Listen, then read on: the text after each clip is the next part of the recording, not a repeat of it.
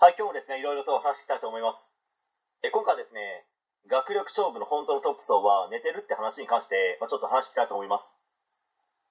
まあ、全国にはですね、流しで渡っている偏差値で言えば、76、77、78ぐらいのスーパー進学校があるわけですけど、主に、まあ、私立の中高一貫校になるかと思います。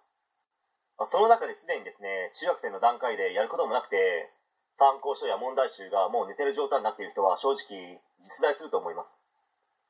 まあ、決して本人が寝てるという意味ではなくて、中学生の段階で高校の勉強はすでに終わっているので、参考書や問題集は寝させている、冬眠させているという人は確実にいると思います。まあ、中高一貫校の利点はやっぱりですね、高校受験する必要がないので、難関大学を目指すという点においてはどんどん先取りができるので、まあ、その部分は利点ですよ。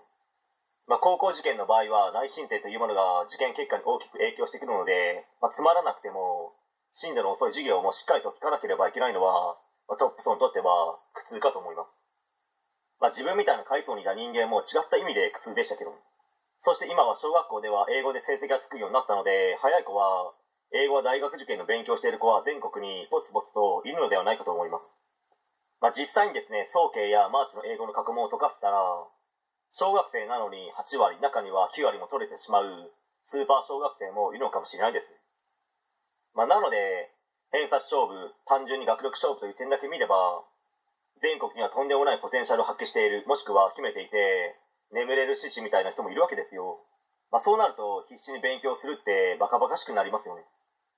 まあ、このタイプの新潟県代表ならば米山元県知事ですけど、